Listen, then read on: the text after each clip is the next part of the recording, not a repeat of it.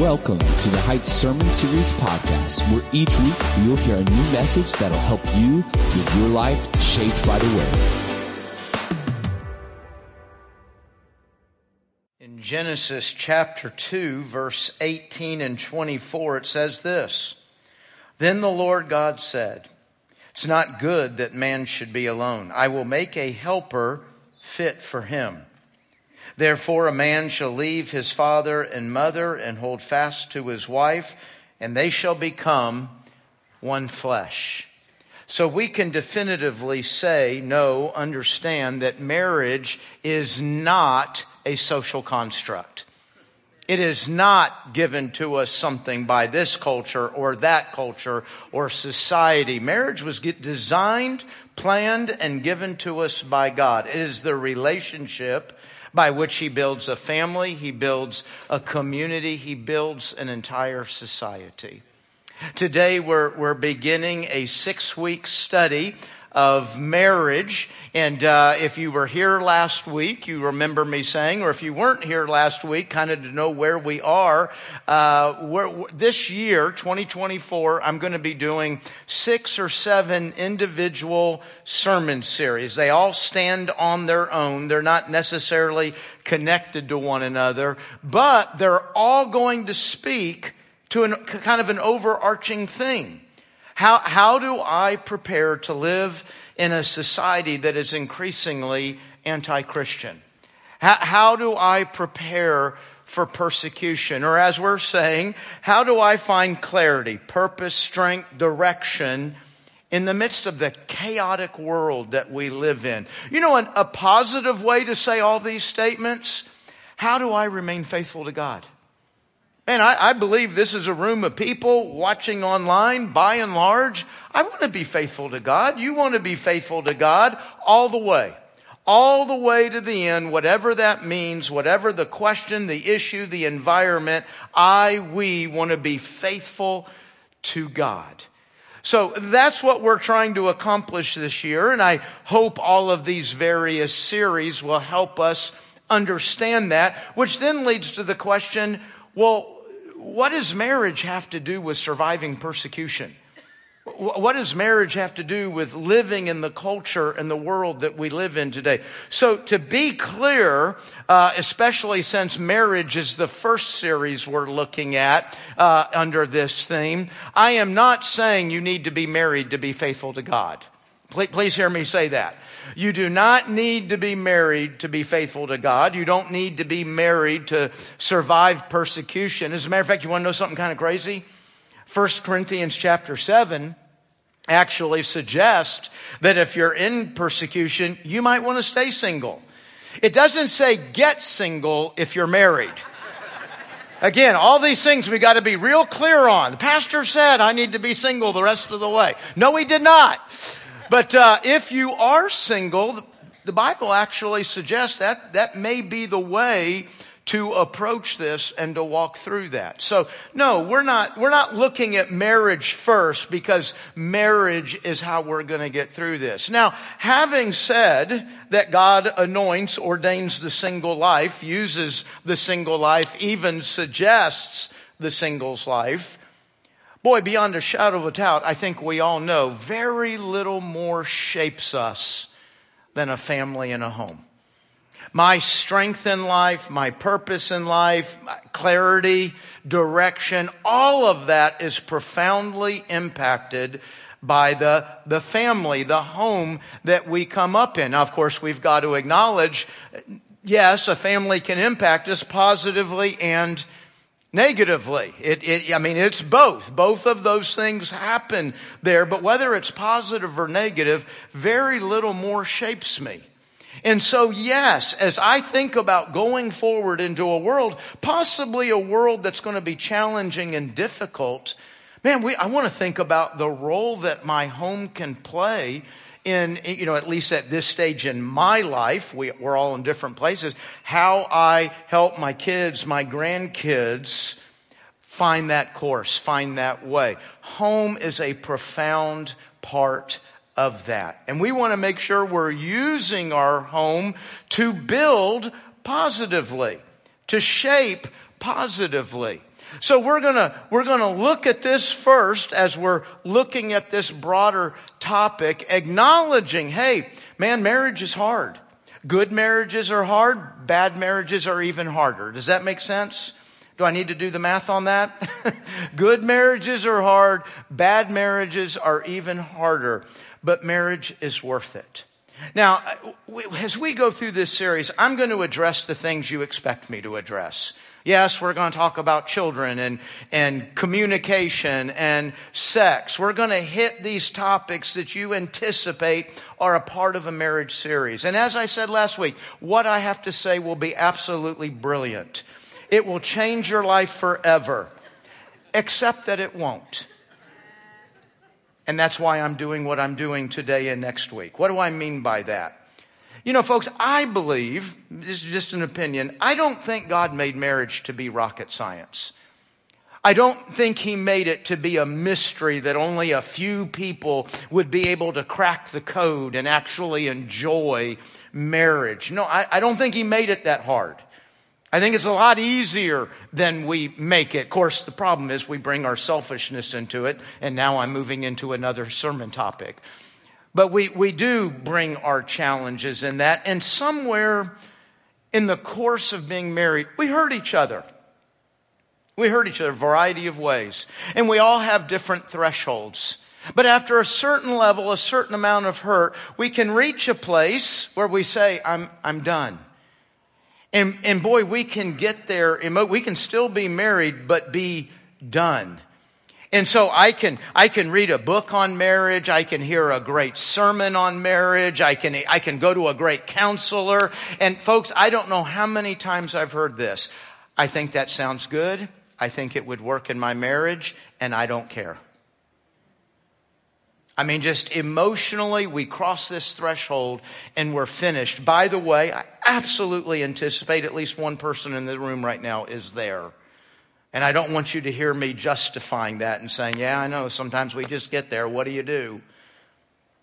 I'm acknowledging, yeah, we can get to a place where we've lost all motivation for our spouse or our marriage. And that's why today and next week, I'm going to talk about the motivation the why, why marriage matters, why you want to work on it, why you want to go as hard as you can, as far as you can in making that marriage work. Next week, I think maybe one of the most revolutionary sermons you've ever heard on marriage. And may make the biggest difference in understanding why God gave us marriage, why I'm doing this. Very profound. Today you absolutely did not expect. Today I'm going to come at this from a very different angle. Both of them, it's not part one and part two. I'm giving you two different reasons, two different motivations. And today I almost feel like I need to apologize, especially if this is your first time here. Here at the Heights, we believe in the Bible, right? Okay, I was hoping we'd all be on board with that. We, we believe the Bible. We believe this is God's holy, authoritative word. We look to this for answers, for direction. We look to this to navigate an understanding of God, an understanding of life, and every piece of it. So what you're going to find when you come to the heights is we're constantly opening God's word. And we're constantly looking there. Except today. So today, Today I'm going to come at you from a little di- different way. This, I, I, brand new book, I say brand new, published last year. Uh, it is not a book written by a counselor or a preacher. I'm not even sure it was written by a Christian. Not because I doubt her. She just makes no mention to being a Christian in this book. She, it, it is published by the University of Chicago Press. That's a publishing agency that is publishing mostly academic and educational books. It has no intention of supporting anything that you and I would call biblical Christianity or biblical marriage or anything like that. As a matter of fact, what it is is an economics book. And I, and I kind of want to work from this today because it's incredible when the world without realizing comes running up on the reality God's way works. You'll never hear the word God. You'll never hear the word way. You will hear the word works. You will never hear God's way works in this book. but it is profoundly saying exactly that. And it, I think it becomes a real motivation. Wow, if even the world can see this, if the data suggests that, m- maybe this is worth it. Maybe this is worth working hard at. So the book is called The Two Parent Privilege by Melissa S. Kearney. And uh, it sounds like it's going to be about parenting, doesn't it? Again, it's, it is an, it's an economics book. That's a strange title, but it, it is a book on economics. And in this study of economics, it makes this statement. Marriage is the most reliable institution for delivering a high level of resources and long-term stability to children. Okay, so let me just stop right there. If, if my goal is to live a life prepared, to prepare a life for a difficult world out there, hey, from a socioeconomic status, from a science status, there is a way to deliver stability. And it is in marriage. Now, marriage is a broad word in our culture today, right? I think we're getting to where we approve about everything as marriage. She's going to make it very clear here on this very same page. She, she, again, she's never going to use the phrase biblical marriage, traditional marriage, or anything like that. But she is profoundly and clearly talking about one man and one woman in a legal bond of marriage. The reason I say legal bond of marriage is because she's going to say the data does not support living together. Is a man and a woman living together who bring children into that, it does not produce the same results. That's a very important statement because she literally is going to, I'm going to read it in a moment where she says two people can accomplish more than one, to which we all go, well, duh. But it's not just any two people. She will not say a man and a woman, but she will say living together doesn't do it. Well, what about same sex?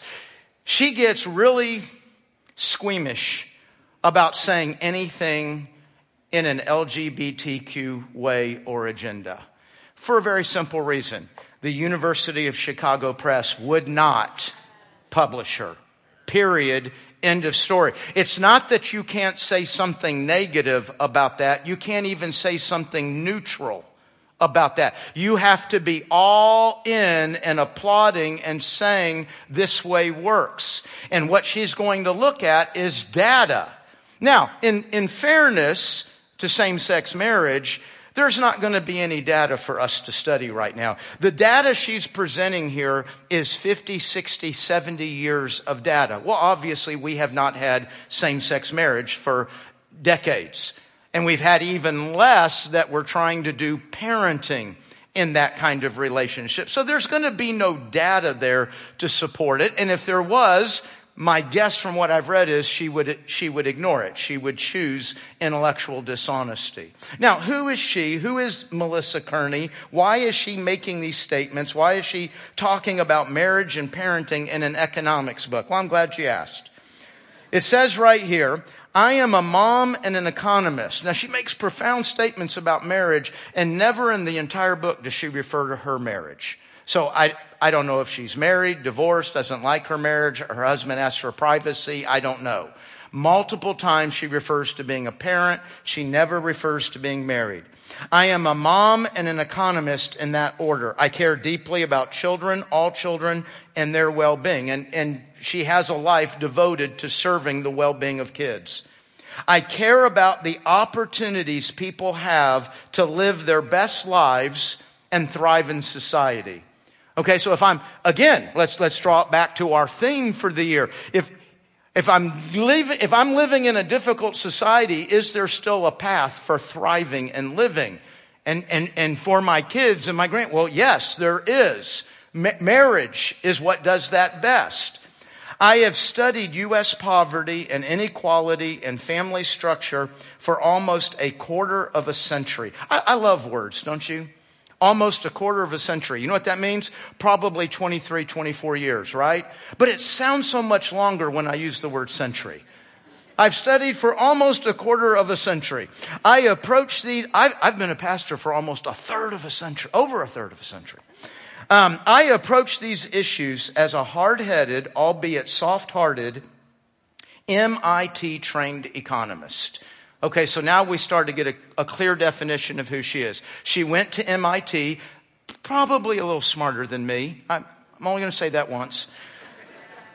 MIT trained economists, so her, her training, her study, her work is in economics, based on the overwhelming evidence at hand. And folks, it really is profoundly overwhelming. It is stunning. The evidence is so clear that second place is irrelevant. The evidence is so clear that second place is actually more of the problem than it is any kind of answer.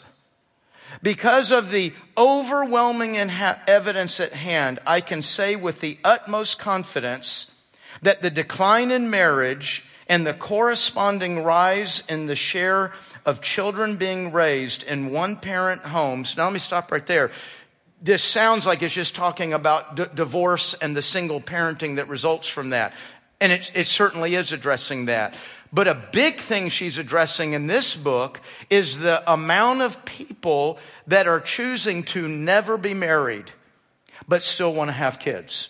Whether that's through adoption or surrogacy or let's just on purpose go make a baby with no intentions of being married to each other. There, it's skyrocketing. That number is skyrocketing right now. So let me start over on that. The decline in marriage and the corresponding rise in the share of children being raised in one parent homes has contributed to the economic insecurity of American families. It has widened the gap in opportunities and outcomes. That's, those are two important words to add to economics. We're not just measuring money here. We're, we're not just measuring how, how, how much a, a single parent home has versus a two parent home. Money is being measured. It's an economic book, but it's a socio-economic book. It's measuring everything that has to do with an individual's physical, mental, and emotional well-being. And so that's what I'm saying. It has widened the gap in opportunities and outcomes for children from different backgrounds and today poses an economic and social challenge that, two very important phrases here. Number one, we cannot afford to ignore. And there's no doubt she writes this book with a sense of emergency and urgency. But then here's the really crazy phrase, but may not be able to reverse. Hey, I'm writing a book to show you that all of the data says we're going the wrong direction. And honestly, I don't think we can go the right direction. Now, nowhere in this book is she going to explain why she said that. So I think, I think she's being intellectually dishonest in making the statement, but nowhere explaining the statement. And I'll, I'll, I'll come back to that in a little bit moment. Now you think you know where she's going, right? Okay, listen to this. I am not promoting the norm of a stay at home wife and a breadwinner husband. I, you almost hear her say, God forbid. I'm not, I'm not promoting that. No, no, no, no, no, no. What I am doing is arguing through an appeal to data and rigorous studies that two parents tend to be able to provide their children with more resource advantages than one parent alone. I, I, again, for an MIT trained economist, you know, I, I didn't need to go to MIT to say that. so two does more than one. Wow, let me write that down. Um, furthermore, that a two parent family, by the way, this next sentence is why I, you might be wondering, why'd you buy this book? I wanted to understand that title. And in the preface, that a two parent family is increasingly becoming yet another privilege associated with a more highly with more highly resourced groups in society. That word privilege is very loaded. You know that, right? That, that, that word has a very specific meaning today, a very specific political meaning today. What does privilege mean? It means that person or that group has something they do not deserve and did not earn. And it's becoming more and more the idea of our society that you take, that you reduce, that you change the privilege and so that scares me. What do you mean two parent privilege? Where are you going with this idea? And, th- and there she says it. And I know she's for marriage. So I don't know what she's, I don't know why she attaches that word with its political meaning to it. That a two parent family is increasingly becoming yet another privilege associated with more highly resourced groups in society. By the way, when you dive into the uh, data, um, one man and one woman works for every race and ethnicity. Okay, so when you talk about groups and everything, you talk about, are she talking about differences between races and ethnicities? No. What is true for white? What is true for black? What is true for Latino? What is true for A? It's true across the board. And when you step out of that design, it equally begins to break everything down, regardless of race and ethnicity. So the, that argument, so everything I've read is just to get to this statement. That argument leads me to ask why so many parents are now raising their children outside of a marital union. Boy, that's kind of an in your face question, isn't it? That, that, that, hey, who are you, lady? You, you don't know where I've been. You don't, you don't know what I'm going through. You're, are you saying this is my fault? Are you saying I did this? She is sure profoundly hoping not. As a matter of fact, she, she really fears. I mean, who makes us feel guilty? Preachers. That's their job, right? It's the preacher's job to make us feel bad. And she desperately does not want to be a preacher. You say, How do you know? Ah, I'm glad you asked. Let me read. I ask and answer these questions, like the one I just asked. I ask and answer these questions as an economist, not as someone with a moral or value laden proposition. That's an academic fancy way of saying, I don't want to sound like a preacher. It is really a challenge to discuss the topics of marriage and family without it feeling like a conversation about values. My hope and intention is that by taking a social science approach to these important issues, we can take them out of the intractable culture wars. I don't want to be labeled as supporting one man and one woman in a marriage, a legal bonds of marriage. I don't, I don't want to sound like I'm, I'm in a culture war. I don't want to sound like I'm on one of those sides. Please don't put me in that category. But I'm hoping we can look at the overwhelming data and talk about this and see if there's a way we can all work together to get to where we need to go for the American family. By the way, I, I didn't read, I didn't read the, uh, the subtitle to the book, The Two Parent Privilege, How Americans Stopped Getting Married and Started Falling Behind. Behind in what? Everything. Everything measurable. The further we move from marriage as a society, the further we are falling behind in everything you can measure.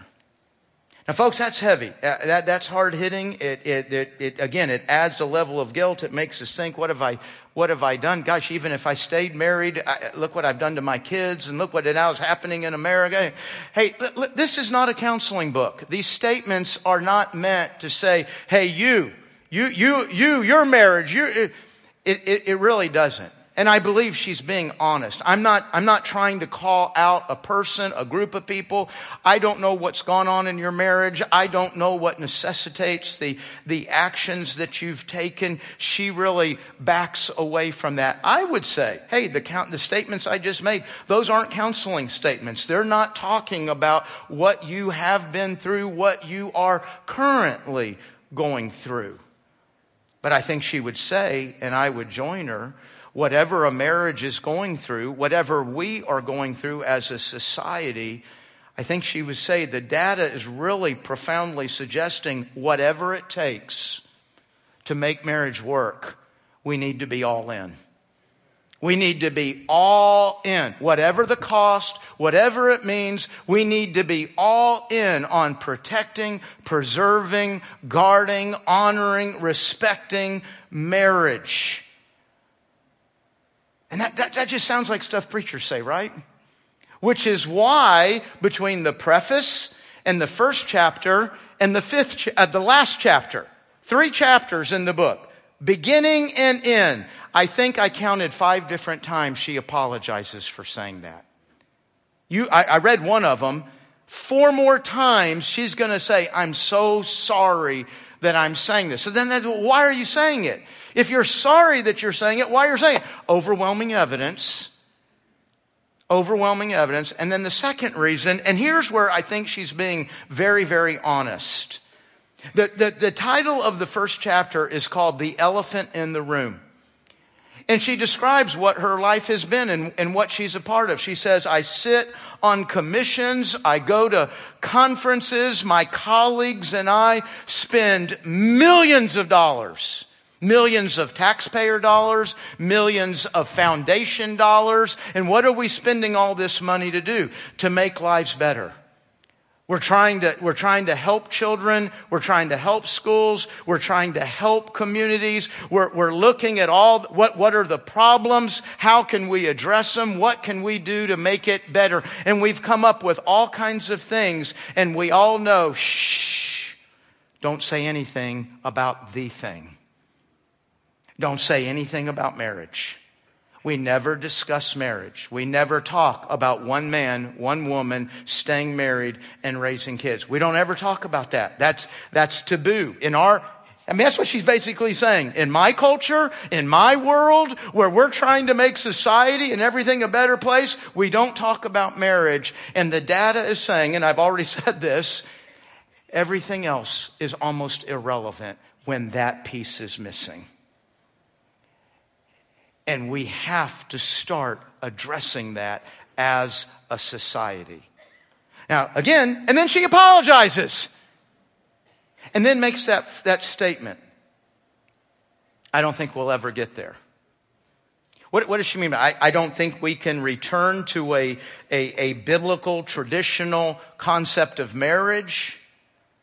No, I don't, I don't think she's saying that. Here is where I think she's being intellectually dishonest. I think she knows why we can't return it, but she just can't say it.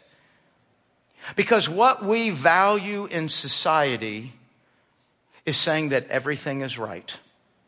Whatever you're thinking, whatever you're feeling, that's right. Whatever is your truth is your truth. However you want to find love and happiness in life, however you want to define family, however you want to find success, however you want to define, hey, whatever it means, you do it. You, you do that. And, and we'll, we'll applaud you for it. You can't say anything is wrong. And as we're backing ourselves into this corner where we can't say anything is wrong, it doesn't stop at not being able to say something is wrong. We can't even say there's a better way. Hey, there's lots of good ways, but there is a better way. No, saying there's a better way means it, your way's not as good. And we can't say, I don't, I don't want to hurt feelings. I don't, I don't want to make, I don't want to make anybody feel bad. Hey, I'm all for that. Maybe it's my personality. Maybe it's because I'm a true born bred American. I don't want to hurt people's feelings. There are people who like to hurt people's feelings, right? Hey, I think sometimes we all struggle with a little bit. I mean, anytime I can point out what's bad and wrong about you or, or another group, that just lifts me up a little bit. That just says I'm okay. It's, it's a little bit of a self-righteousness that runs through all of us, right? Here's where we all together nod. Yeah, we all have a little self-righteousness. And we, and, and, and that coupled with guilt. And so anytime I can say, oh, it's them and they and that group, there's what, that's what's destroying everything. Yeah, some people do take a little bit of pleasure out of making others feel bad. I don't see Jesus doing that.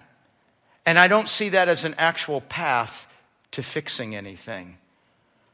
But folks, somewhere we have to actually say, hey, there are some things that work and there are some things that don't. I'm not saying that to hurt feelings. I'm saying that, well, believe it or not, I don't have to say that today because the Bible says it. I can actually say, hey, you know, all the socioeconomic data, science, science actually says God's design works. Science actually says it not only works, it works way better not a little bit better. It works way better. And we're not going to say it because it don't hurt anybody's feelings. The goal is not to hurt feelings. But, folks, in our appreciation for individuals and what they're going through, I, I, think really honestly, we've arrived at a place where I'll let my friends, I'll let a home, I'll let an institute, I'll let anything burn to the ground before I say something is wrong. I'll, I'll let things burn to the ground before I, I hurt somebody's feelings. Mar- marriage matters. And we've stopped saying that. We've stopped saying marriage matters. Now, I, I would assume I'm in a room of people that, you know, we believe there's a God, roughly, yes? And not only do we believe there's a God, we believe that God has spoken and He's introduced Himself. He's told us how to find Him, how to find life in Him. He has told us how to make various pieces of life work, how to navigate the challenges and troubles and problems. We, we would say God, God has spoke. Then should we who believe that not be first and foremost to get in line and say, how do I honor and respect and protect marriage? And you know, I think right away, we're quick to point out there how society's broken it up, how society's messed it up. And, and, and then, hey, there's this LGBTQ agenda. Boy, we need to vote against that. We need to fight that. And, and we're quick. There's the problem. That's why all this is happening. See, you and I will look out in the world today and we'll see a, maybe what we would call a gross immorality. Where did that gross immorality come from? From 50, 60 years of polite immorality. An immorality that we're, I'll say at the very minimum, I think we're comfortable with. I'm not worried if that's what's next door. I'm not worried if that's what's in my home. You know, looking at, at porn is, I mean, it goes, kind of goes without saying, right? That's not respecting and honoring and protecting marriage having sex outside of marriage is not honoring and protecting and respecting marriage. You know, to everybody uh, 12, 15 years old on up, if I'm having sex with somebody who's not my spouse, pretty good chance we're not getting married. I know you love that person more than anything than life, but pretty good chance you're not getting married, which now means you're having sex with somebody else's future spouse. I'm cheating against my future spouse. I'm not honoring and respecting marriage when I do that.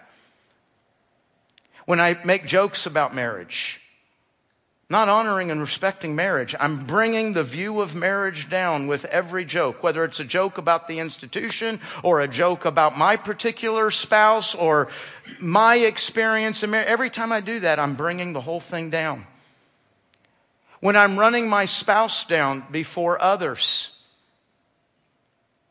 You know, well, man, you don't know what I'm going through, and I needed, I need somebody to, to, to talk to. Can I just say this? I promise you, almost beyond a shadow of doubt, somebody at work is not the person to talk to. And while we do need to talk and while we do need help, man, if you're not careful, you may think you're just talking about you and your situation. But as you share that with that other person, you're bringing marriage down in their eyes. If they're married, maybe even thinking, man, you know what? It doesn't work for anybody. And maybe they're going through problems. Like, hey, you know what? We just need to quit. So when I say, hey, we need to think about how we honor and respect marriage, the answer is not in hating somebody out there that we think is grossly immoral.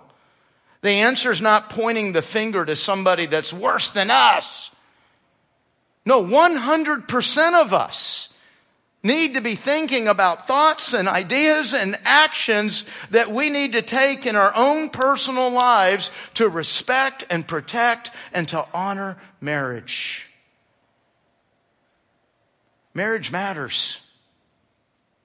And God said that to us. Hebrews 13, verse 4. Honor marriage. The whole entire society is built on it. The whole human thing going on. That's the building block. And we start giving that away, and then we wonder how we got to where we are. Folks, gross immorality started with polite immorality. Gross immorality started with an immorality that everybody was comfortable with, accepted. If I, If I take her attitude, we're in an emergency situation. We're in an urgent situation. It's time for every one of us to think in a new and a fresh way, like we probably never have before.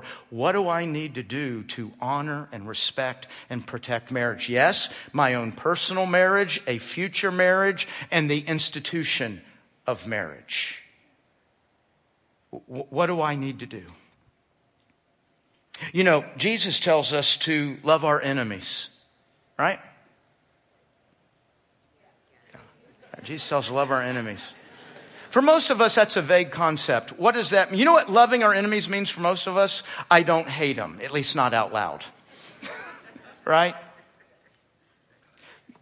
Based on science, the best way, I, one of the best ways I could love a society that hates me is to do everything I can to build the best marriage I can. To do everything I can to model that marriage. To do everything I can to support and encourage marriage. Because they're all choosing a way that will break down. And it will do damage. And we model what works. It's not a mystery. All kinds of ways to love our enemies. You know, I, I, would assume a few of us in here, I hope, have a good marriage, like our spouse, at least at the moment. You know, it never stops being work. You know, I said a moment ago, good marriages are hard and bad marriages are harder. I mean, hey, in good marriages, you have seasons where you're not even sure you like them that much. In good marriages, you have seasons where you know you don't like them that much. It's always work. It, it's hard work. And if I'm going to do something that's hard, if I'm going to do something that costs me, and folks, these are not counseling statements. I can't address every individual thing that's going on and the thresholds of, of, of danger and need that are there. I, I can't do that from this spot right here. But when marriage is hard, the data says it's worth everything you got to go as far as you can.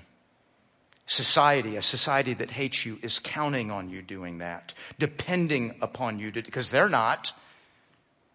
It, it can be one of the most loving things that we do. Who would have thought science would have been telling us that? And yet it is. Next week, we're going to hear God tell us that. Next week, I promise, maybe I mean, I can't say what you've read and heard. but I promise you, maybe one of the most profound reasons you've ever thought about why you're in marriage and why you're going through what you're going through in your marriage. And not our marriage is worth it, He's, He's worth it. Let's pray. Heavenly Father, we just come before you today, and, and uh, Lord,